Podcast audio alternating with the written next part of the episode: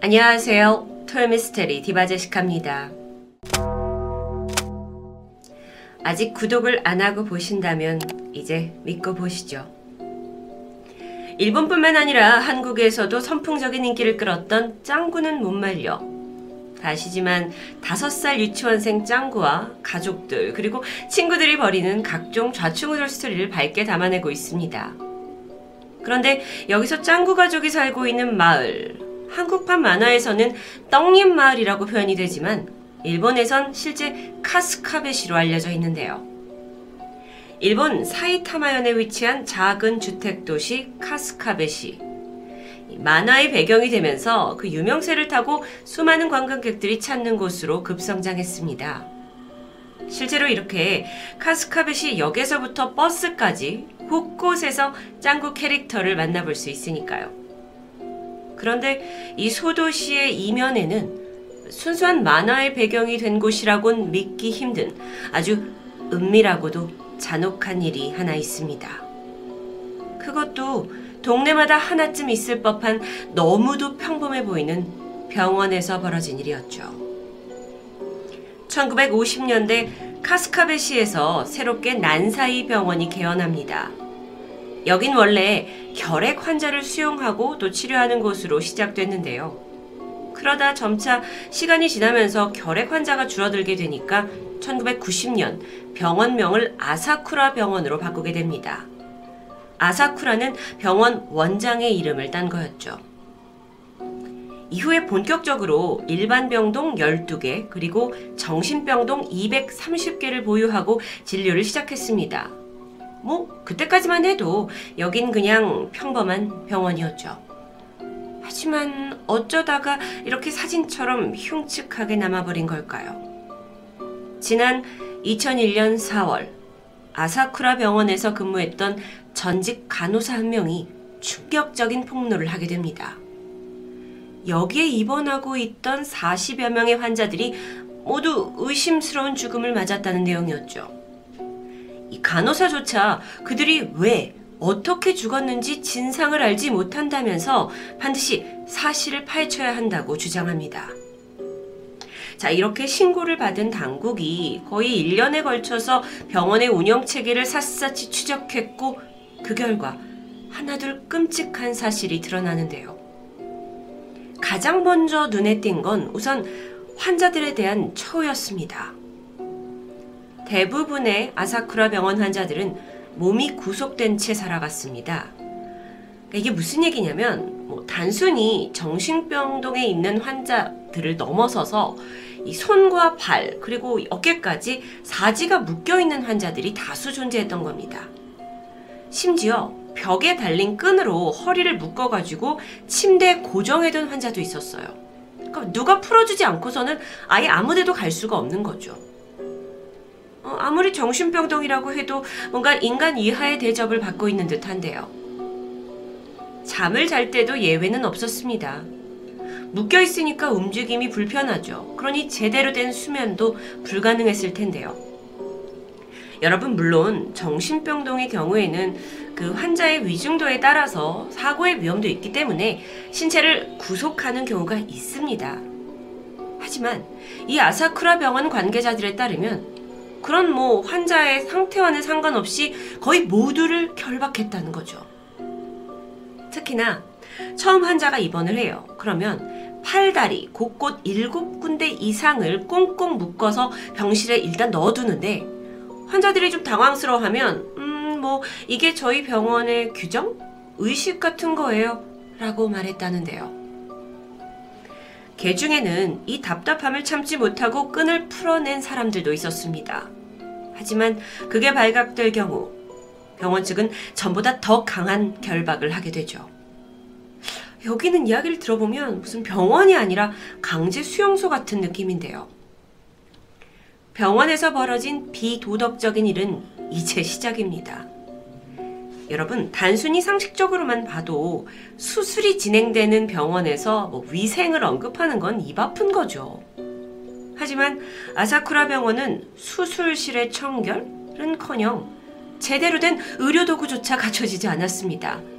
아니, 더 정확히 수술실이라고 불릴 만한 곳도 제대로 준비되지 않아서 일반 병실 한쪽에다가 이 침대를 두고 대장암이나 유방암 환자들의 대수술이 그곳에서 이루어졌다는 겁니다.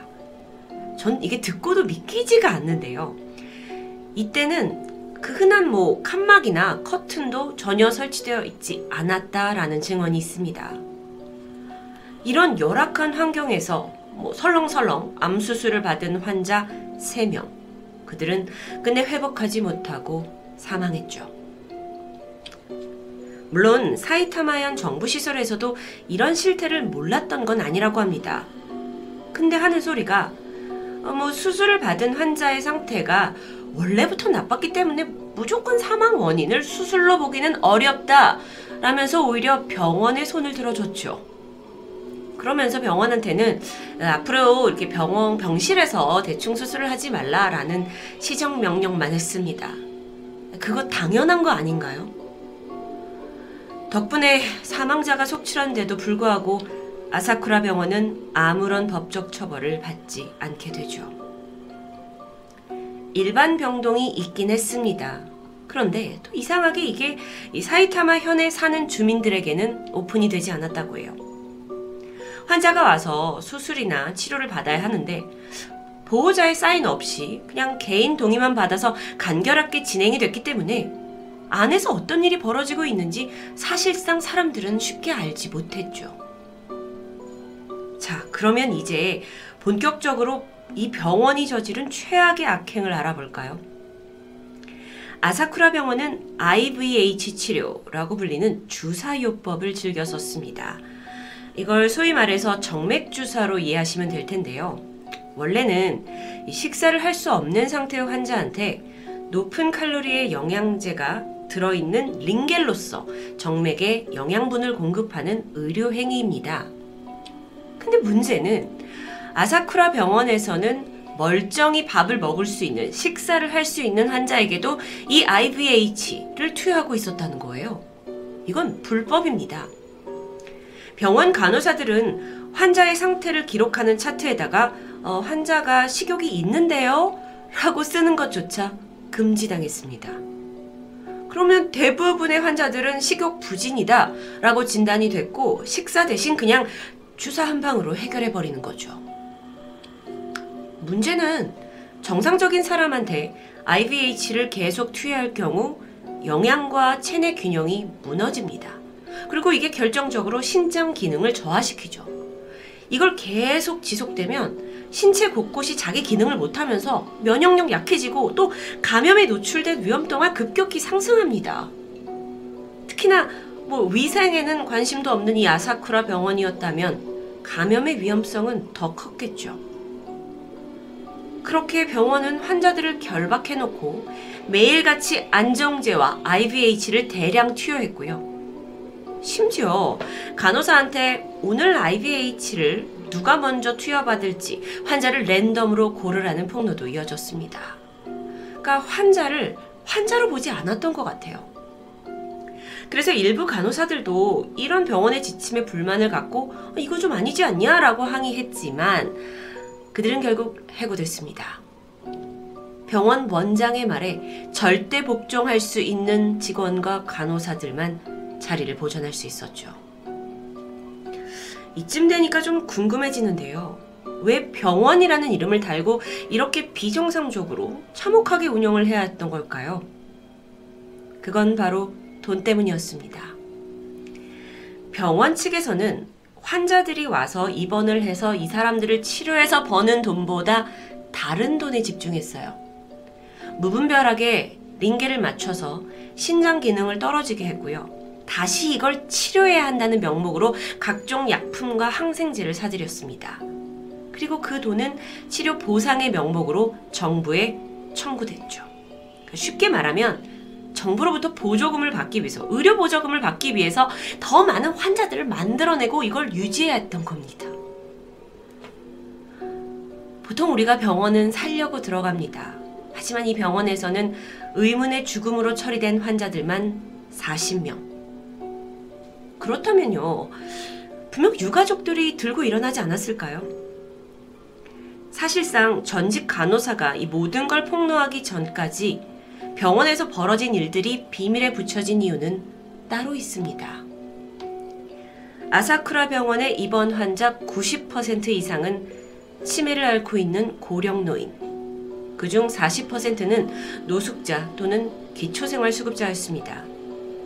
병원은 혹시 모를 논란을 피하기 위해서 일부러 무연고자나 아예 가족의 방문이 없는 노인들을 적극적으로 수용했고요. 환자는 뭐 부당한 치료를 받아도 딱히 항의할 방법이 없었던 거죠. 이런 잔혹한 행위 속에서 한 노인은 죽기 직전까지 팝, 팝 이라고 막 배고픔을 호소했다는 폭로도 있었습니다. 어떤 환자들은요, 이게 좀 뭔가 이상하다라는 상황을 인지하고, 아, 나는 사지가 멀쩡하다. 정신병이 아니다. 구속을 풀어달라. 라고 절규했지만, 그는 병원의 돈이었습니다. 병원의 이익을 위해 결코 이곳을 빠져나갈 수 없었죠. 그러던 2001년, 전직 간호사의 폭로를 시작으로 곧이어 직원들의 내부 고발과 여러 제보가 쏟아졌습니다. 이들은 사이타마현 보험사에 병원의 실체를 고발했고 마침내 현장 검사와 추적이 이루어지면서 이 병원의 민낯이 일본 전역에 알려지게 되죠.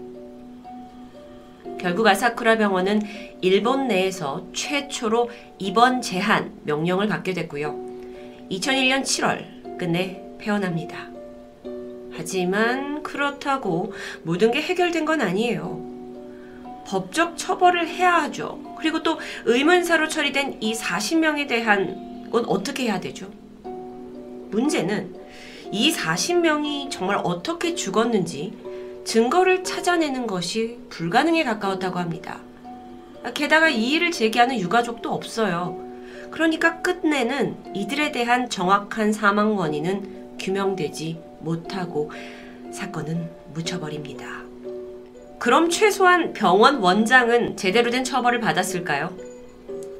사진 속 바로 이 사람이 당시 아사쿠라 병원의 원장입니다. 그는 설립자인 아버지로부터 이 병원을 물려받았던 후계자였죠. 환자는 그저 돈벌이다 라고 생각한 그는 이후에 조사를 받긴 했습니다. 하지만 살인에 있어서는 증거 불충분으로 처벌을 피하게 되죠. 병원이 폐업을 했다 하지만 사실 그 이유는 과잉 진료, 그래서 부당한 보상을 받았다라는 이유 그 하나였습니다. 사망 사고에 대해 설명해 봐라 그랬더니 아, 물론 긴급 수술을 뭐 내가 지시한 적은 있지만 워낙 상태가 위중했다라고 변명을 했고요. 환자들을 네가 이렇게 부당하게 결박했냐라는 데에 대해서는 절대 그런 일이 없었다라고 강하게 부인해 버렸죠. 결국 원장은 의료 기록 허위 기재라는 명목의 처벌만 받았고요. 2001년 7월 보건의료인 등록이 취소됩니다. 아직 사이다 사건 아닙니다. 등록이 취소됐지만 의사 면허는 그대로 유지되기 때문에 뭐 성형이나 미용 같은 의료 진료는 언제든지 일본 내에서 가능하고요. 그마저도 5년 후에는 다시 개업할 수 있게 되는 상황이죠. 한때는 그 이 원장이 일본의 어느 병원에서 소아과 계통 의사로 근무한다 라는 소문이 돌았지만 현재로서 그의 행적은 묘연한 상태입니다.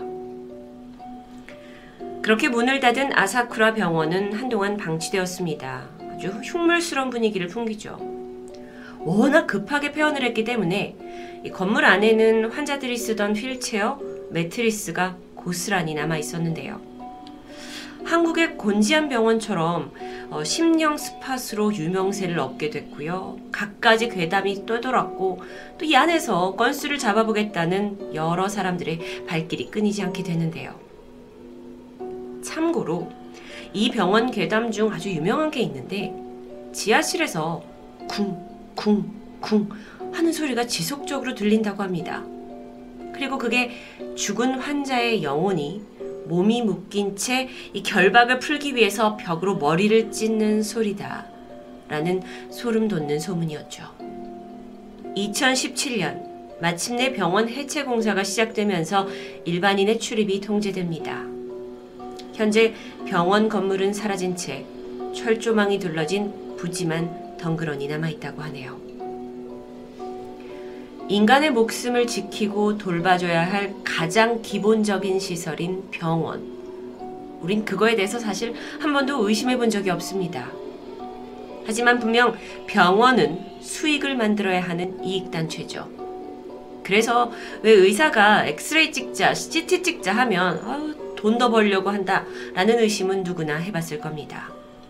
하지만 그 수준을 넘어서 병원이 한 사람 한 사람을 돈벌이로 여기고 오히려 죽지 않게 고통스럽게 내버려뒀다라는 사실은 정말 슬프고도 공포스러웠습니다.